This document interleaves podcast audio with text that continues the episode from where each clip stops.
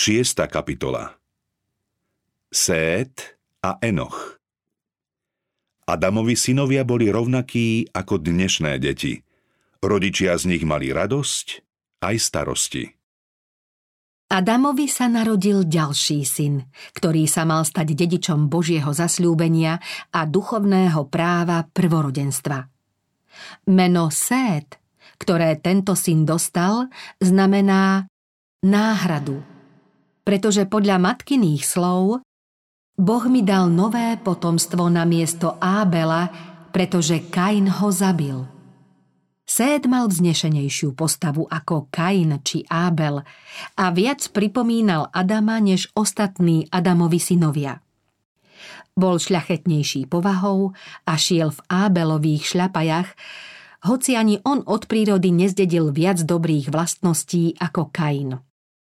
O stvorení Adama čítame, že Boh ho utvoril na Božiu podobu. Adam však po svojom páde Splodil syna sebe podobného, na svoj obraz. Zatiaľ čo Adam bol stvorený bez hriechu na Božiu podobu, Séd zdedil podobne ako Kain hriešnú prirodzenosť svojich rodičov. Aj on však počul o vykupiteľovi a bol poučený o spravodlivosti. Božia milosť ho viedla k tomu, aby uctieval Boha a slúžil mu.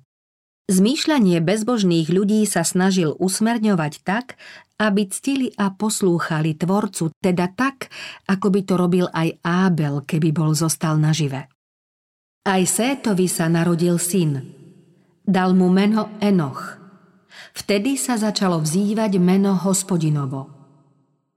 Zbožní ľudia vzývali Boha už predtým. Keď však ľudí pribudlo, rozdiel medzi dvoma triedami bol zrejmejší – na jednej strane boli tí, čo sa svojou oddanosťou Bohu zjavne priznávali k nemu a na strane druhej boli tí, čo sa od Boha odvrátili a neposlúchali ho. Naši prví rodičia ešte pred pádom do hriechu svetili sobotu, ktorá bola ustanovená v raji. Po odchode z neho ju však zachovávali ďalej – boli nútení okúšať trpké plody svojej neposlušnosti a poznávať, čo skôr alebo neskôr pozná každý, kto prestupuje Božie prikázania.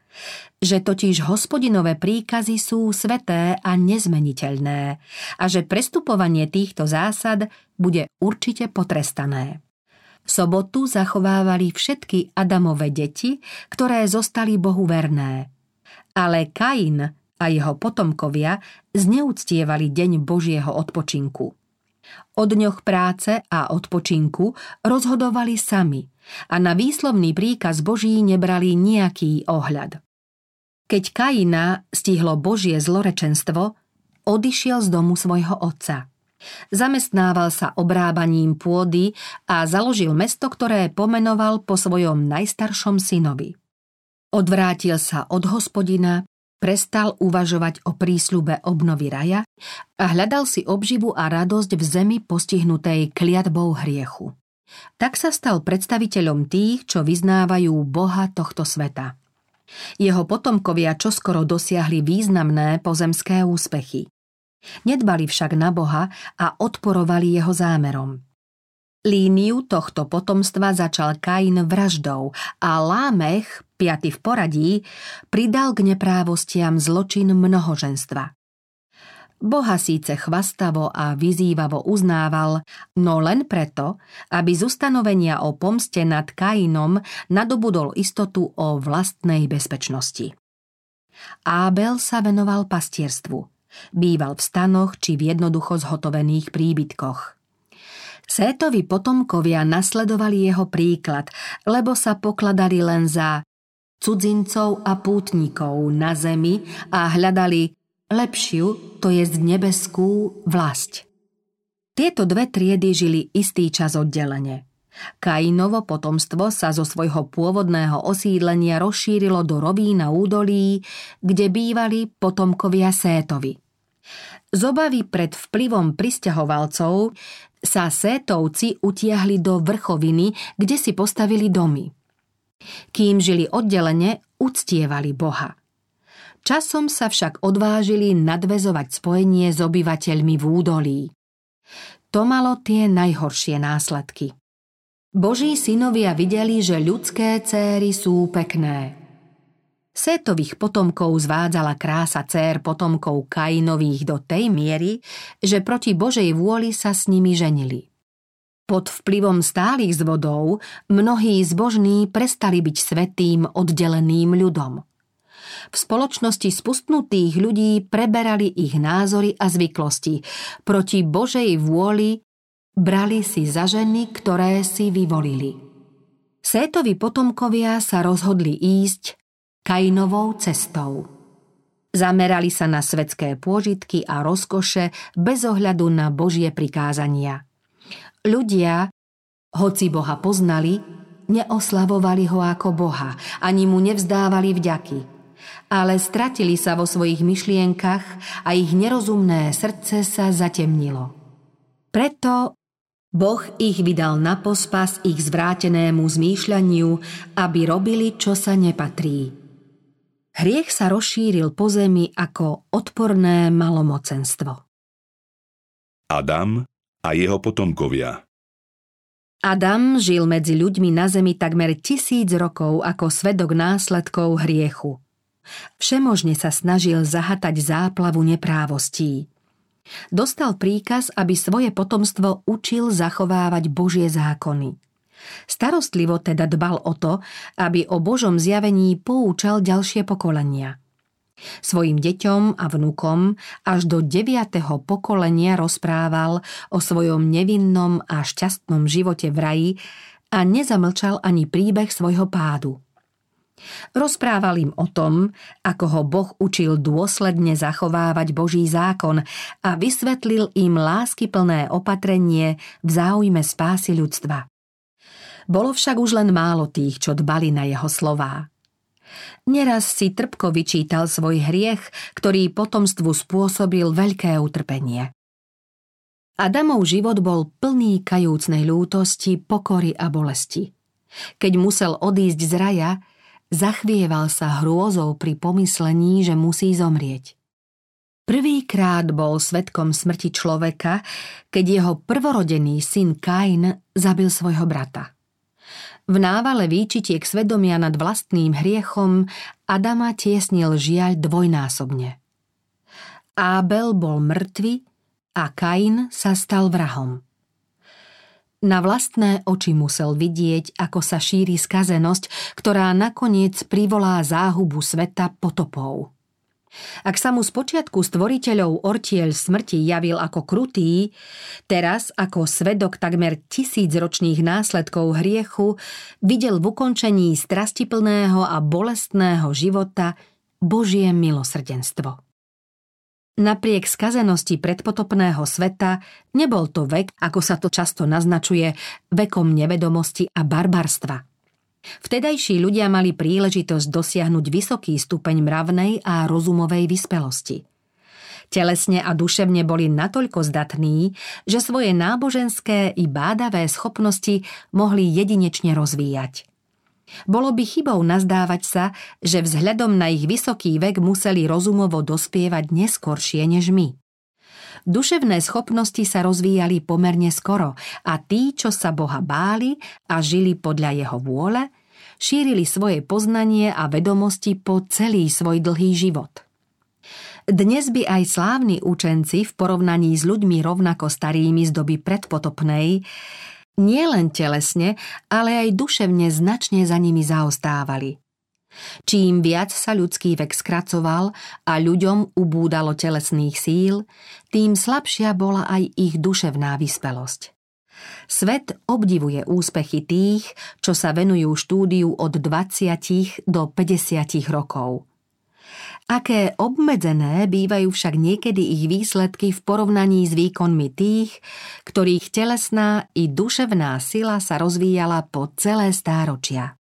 Je pravdou, že dnešní ľudia môžu zužitkúvať objavy svojich predkov. Schopní a nadaní ľudia, ktorí sa po celý život venovali vedeckému bádaniu, v záznamoch prenechávajú dielo svojim nástupcom. O čo väčšie výhody zo stránky vedomostnej mali však ľudia starej doby. Veď postáročia mali medzi sebou toho, ktorý bol stvorený na Božiu podobu a ktorého sám tvorca nazval dobrým stvorením. Toho, ktorého Boh naučil o hmotnom svete vlastne všetko potrebné. Adam sa od svojho tvorcu dozvedel o dejinách stvorenia a udalosti deviatich storočí prežíval ako ich očitý svedok. Svoje vedomosti a skúsenosti mohol teda spolahlivo odovzdávať svojim potomkom.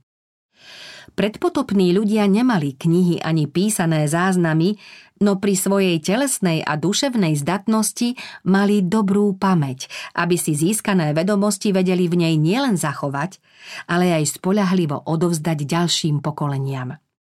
Po celé stáročia žili na Zemi súčasne ľudia siedmých pokolení, ktorí si mohli vzájomne radiť a zužitkúvať vedomosti a skúsenosti všetkých. Po nich už nikdy nikto nemal tú výhodu, že by mohol Boha poznávať z jeho bezprostredných činov.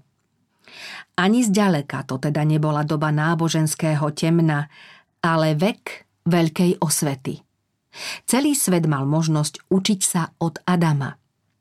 Tých, čo sa báli Boha, učil Boží syn a nebeský poslovia – Nemým svetkom pravdy im bola aj Božia záhrada, ktorá na dlhé stáročia zostávala s ľuďmi. Pri rajskej bráne, ktorú strážil Cherub, sa zjavoval Boží majestát. Sem prichádzali prví ctitelia Boha. Tu stavali oltáre a prinášali obete. Tu svojho času obetoval aj Kain s Ábelom a tu mali spoločenstvo s Bohom. Keď na vlastné oči videli neprekročiteľný vchod do raja, nikto nemohol o jeho existencii pochybovať. Nepopierateľnými skutočnosťami zostával poriadok stvorenia, rajská záhrada a tieň dvoch stromov, ktoré tak úzko súviseli s osudom človeka. Kým žil Adam, ľudia mohli sotva pochybovať o pravdách týkajúcich sa existencie Boha, jeho zvrchovanej moci či o stálej záväznosti jeho zákona. Napriek rozmáhajúcej sa bezbožnosti bolo mnoho zbožných ľudí, ktorých spoločenstvo s Bohom povznieslo a zušľachtilo do tej miery, že im pozemský život pripadal, ako by žili v nebeskom spoločenstve.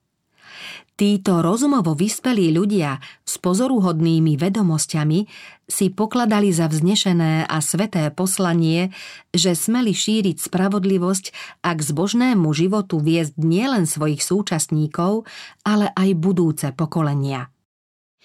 O niektorých významnejších spomedzi nich sa zmienuje písmo sveté. Boh mal však v každej dobe svojich verných svetkov a oddaných vyznávačov. Enochov príklad O Enochovi čítame, že žil 65 rokov, keď sa mu narodil syn. Potom chodil s Bohom 300 rokov. Enoch miloval Boha už v prvých rokoch svojho života a v posvetnej bázni zachovával jeho príkazy. Patril do línie zbožných strážcov pravej viery k predkom zasľúbeného semena.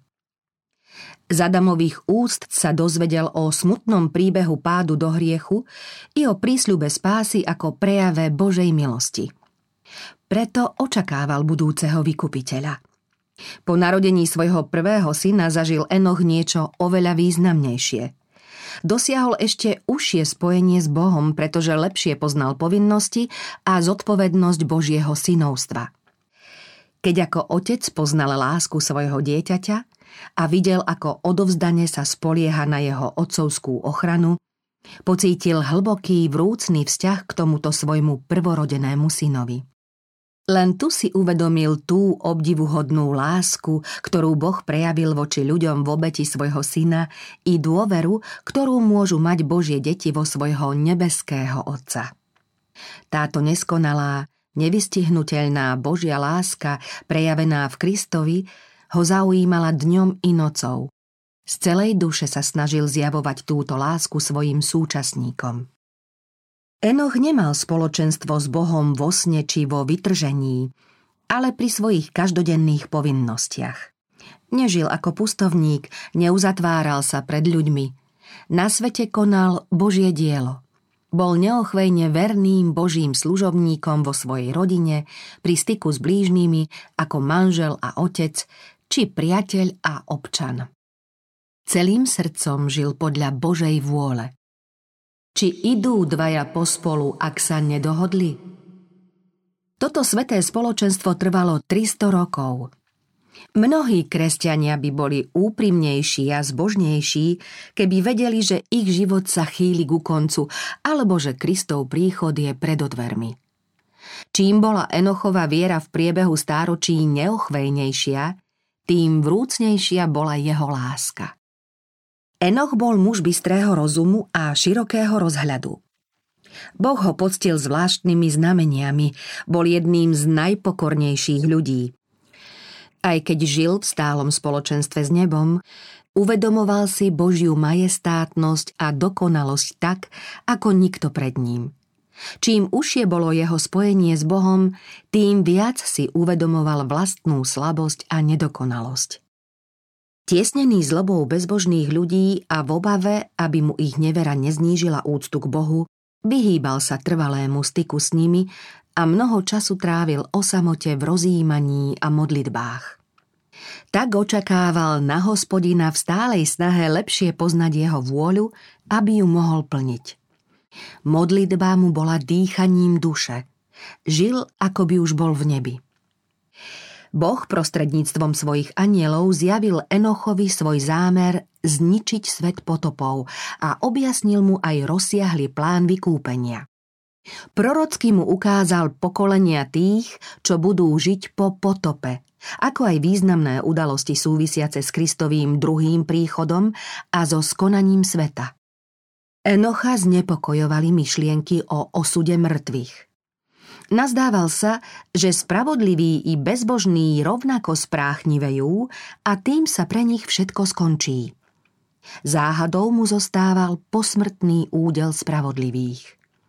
V prorockom videní sa dozvedel o Kristovej smrti a videl ho prichádzať v sláve v sprievode všetkých svetých anielov, aby vyslobodil svoj ľud z hrobu. Pozoroval aj hriešný stav sveta pred Kristovým druhým adventom. Videl, že to bude pokolenie ľudí pyšných, trúfalých, svojvoľných, ktorí budú popierať Boha a pána Ježiša Krista prestupovať zákony a opovrhovať vykúpením. Videl, že spravodliví boli korunovaní slávou a cťou, zatiaľ čo bezbožní boli z Božej prítomnosti vyhnaní a ohňom zničení. Enoch sa stal kazateľom spravodlivosti, zvestovateľom toho, čo mu zjavil Boh. Bohabojní ľudia vyhľadávali tohto svetého muža, učili sa od neho a modlili sa s ním. Enoch pôsobil aj verejne a Božie posolstvo oznamoval všetkým, čo chceli počuť varovné slovo. Nepôsobil len medzi sétovými potomkami. Boží prorok šíril zväzť o obdivuhodných veciach, ktoré videl vo videní v krajine, do ktorej sa spred hospodinovej tváre uchýlil Kain. Oznamoval Prichádza pán s desať tisícami svojich svetých, aby vykonal súd nad všetkými a usvedčil všetkých zo všetkých skutkov ich bezbožnosti, ktoré konali bezbožne. Odvážne karhal hriechy svojich súčasníkov. Keď im oznamoval Božiu lásku v Kristovi, napomínal ich, aby prestali páchať bezbožnosť. Karhal aj všeobecnú nespravodlivosť a varovne upozorňoval, že hriešnikov určite stihne súd. Enochovými ústami hovoril vlastne duch Kristov, ktorý sa prejavuje nielen láskou, zľutovaním a prozbami. Zbožní muži neoznamujú len príjemné veci. Boh posiela svojich poslov, aby srdcom i ústami oznamovali pravdy ostré a prenikavé ako dvojsečný meč. Enochovi poslucháči postrehli, že v jeho prejave je Božia moc. Niektorí prijali jeho napomenutia a zriekli sa hriechov. Veľké zástupy sa však jeho varovnému posolstvu vysmiali a vo svojom hriešnom živote sa ešte viac utvrdili. Boží služobníci musia v posledných časoch hlásať svetu podobné posolstvo, ktoré sa takisto stretne s neverou a výsmechom. Predpotopný svet zavrhol varovné posolstvo toho, ktorý chodil s Bohom. Podobne si aj posledné pokolenie zľahčí výstrahy pánových poslov. Enoch si počas svojho činorodého života neochvejne udržiaval spojenie s Bohom. Čím viac ho tiesnilo množstvo naliehavých povinností, tým vytrvalejšie a vrúcnejšie sa modlil. Aj naďalej na istý čas opúšťal spoločenský život – keď pôsobil medzi ľuďmi a pomohol im svojim posolstvom a príkladom, uchýlil sa do samoty, kde túžil po poznaní, ktoré môže dať len Boh. Po obdobiach takého vnútorného spoločenstva Enoch stále viac a viac odzrkadľoval Boží obraz. Jeho tvár vyžarovala akýsi posvetný jas, aký neskôr žiaril z tváre Ježiša Krista – keď sa po spoločenstve s Bohom vracal medzi ľudí, s bázňou hľadeli na nebeský výraz jeho zjavu aj ľudia neveriaci. Bezbožnosť ľudí dosiahla takú mieru, že Boh musel nad nimi vyrieknúť zničujúci rozsudok. Záplava ľudských hriechov bola z roka na rok väčšia a mračná Božieho súdu nad svetom boli stále temnejšie. Enoch však v službe svetka viery zotrval a varovaním, prozbami i hrozbami sa snažil zadržať príval neprávostí a odvrátiť blížiaci sa trest. Napriek tomu, že hriešný a pôžitkársky ľud na jeho výstrahy nedbal, on na Boží príkaz ďalej smelo pokračoval v boji proti šíriacemu sa zlu, kým ho z hriešného sveta nepovolal Boh do čistej radosti neba. Jeho súčasníci sa mu vysmievali, pretože netúžil po zlate, striebre či po nejakom svetskom majetku. Enochovo srdce túžilo po väčšných pokladoch. Hľadel na nebeské mesto. Na Sione videl kráľa v jeho sláve. Celou mysľou, celým srdcom i správaním bol v nebi. Čím viac zúrila bezbožnosť, tým väčšia bola jeho túžba po Božom domove. Aj keď bol ešte na zemi, vierou už býval v ríši svetla. Blahoslavený čistého srdca, lebo oni uvidia Boha. 300 rokov sa usiloval o dosiahnutie tejto čistoty, aby mohol byť v súlade s nebom. 300 rokov chodil s Bohom. Každý deň túžil po tesnejšom spojení s Bohom, stále viac sa blížil k Bohu, až nakoniec si ho Boh vzal k sebe. Enoch stál na prahu väčšného sveta a len krok ho delil od väčšnej blaženosti.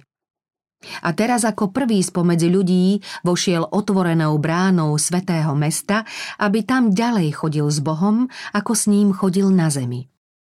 Ľudia si uvedomovali jeho neprítomnosť.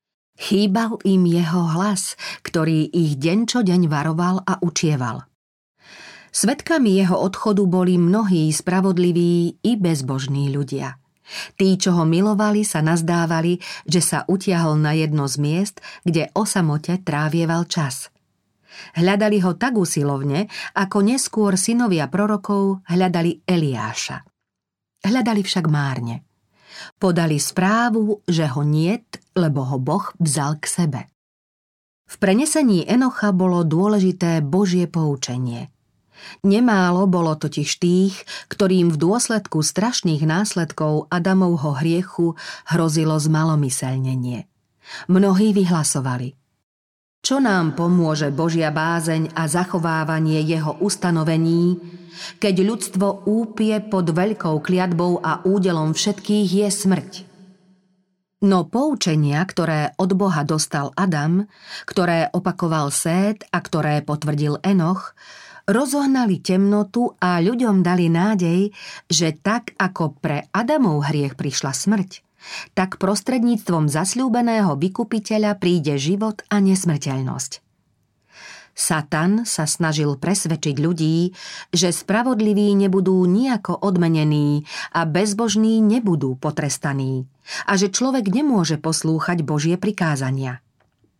Boh však pri Enochovi vyhlasuje, že on je a že odmienia tých, čo ho hľadajú. Jasne zjavil, čo urobí s tými, čo zachovávajú jeho prikázania. Enoch je poučným príkladom toho, že človek môže Božie prikázania zachovať, že aj v hriešnom a skazenom prostredí možno s Božou milosťou obstáť v pokušení a zostať čistým a zbožným. Enochov život je príkladom požehnania a jeho prenesenie do slávy bolo pre ľudí dôkazom pravdivosti jeho proroctva tak o budúcom živote v radosti, vznešenosti a nesmrteľnosti, čo bude Božou odmenou spravodlivým, ako aj proroctvá o treste pre hriešnikov v utrpení, v smrti a vo väčšnom zatratení. Vierou bol Enoch prenesený, aby neuzrel smrť. Ešte pred prenesením si získal svedectvo, že sa páči Bohu. Enoch žil v bezbožnom a k záhube odsúdenom svete v takom úzkom spoločenstve s Bohom, že smrť nesmela mať nad ním moc. Nebeská povaha tohto proroka predstavuje stav svetosti, ktorú majú dosiahnuť tí, čo budú v čase Kristovho druhého príchodu kúpení zo zeme. Vtedy bude na zemi prevládať taká bezbožnosť, aká bola pred potopou. Ľudia z popudu svojich skazených srdc a pod vplyvom falošných učení budú vzdorovať nebeskej autorite. Podobne však ako Enoch, aj úprimní veriaci sa budú usilovať o čistotu srdca a zhodu s Božou vôľou, aby mohli odzrkadľovať Kristovu podobu. Aj oni budú ako Enoch varovne pripomínať svetu pánov druhý advent a súdy, ktoré postihnú skazenosť a svojim posveteným správaním a príkladom odsúdia hriechy priestupníkov. Ako bol Enoch vzatý do neba pred zničením sveta potopov, tak budú živí spravodliví vzatí zo zeme skôr, ako ju zničí oheň. A poštol napísal Nie všetci umrieme, ale všetci sa premeníme. Razom v jednom okamihu na zvuk poslednej polnice. Lebo napovel na hlas Archaniela a zvuk Božej polnice sám pán zostúpi z neba. Lebo keď zaznie polnica, mŕtvi budú vzkriesení, neporušiteľní a my sa premeníme. Tí, čo umreli v Kristovi, vstanú prví. Potom my, čo žijeme a zostaneme, budeme spolu s nimi v oblakoch uchvátení do vzduchu v ústrety pánovi a tak budeme navždy s pánom. Preto sa potešujte navzájom týmito slovami.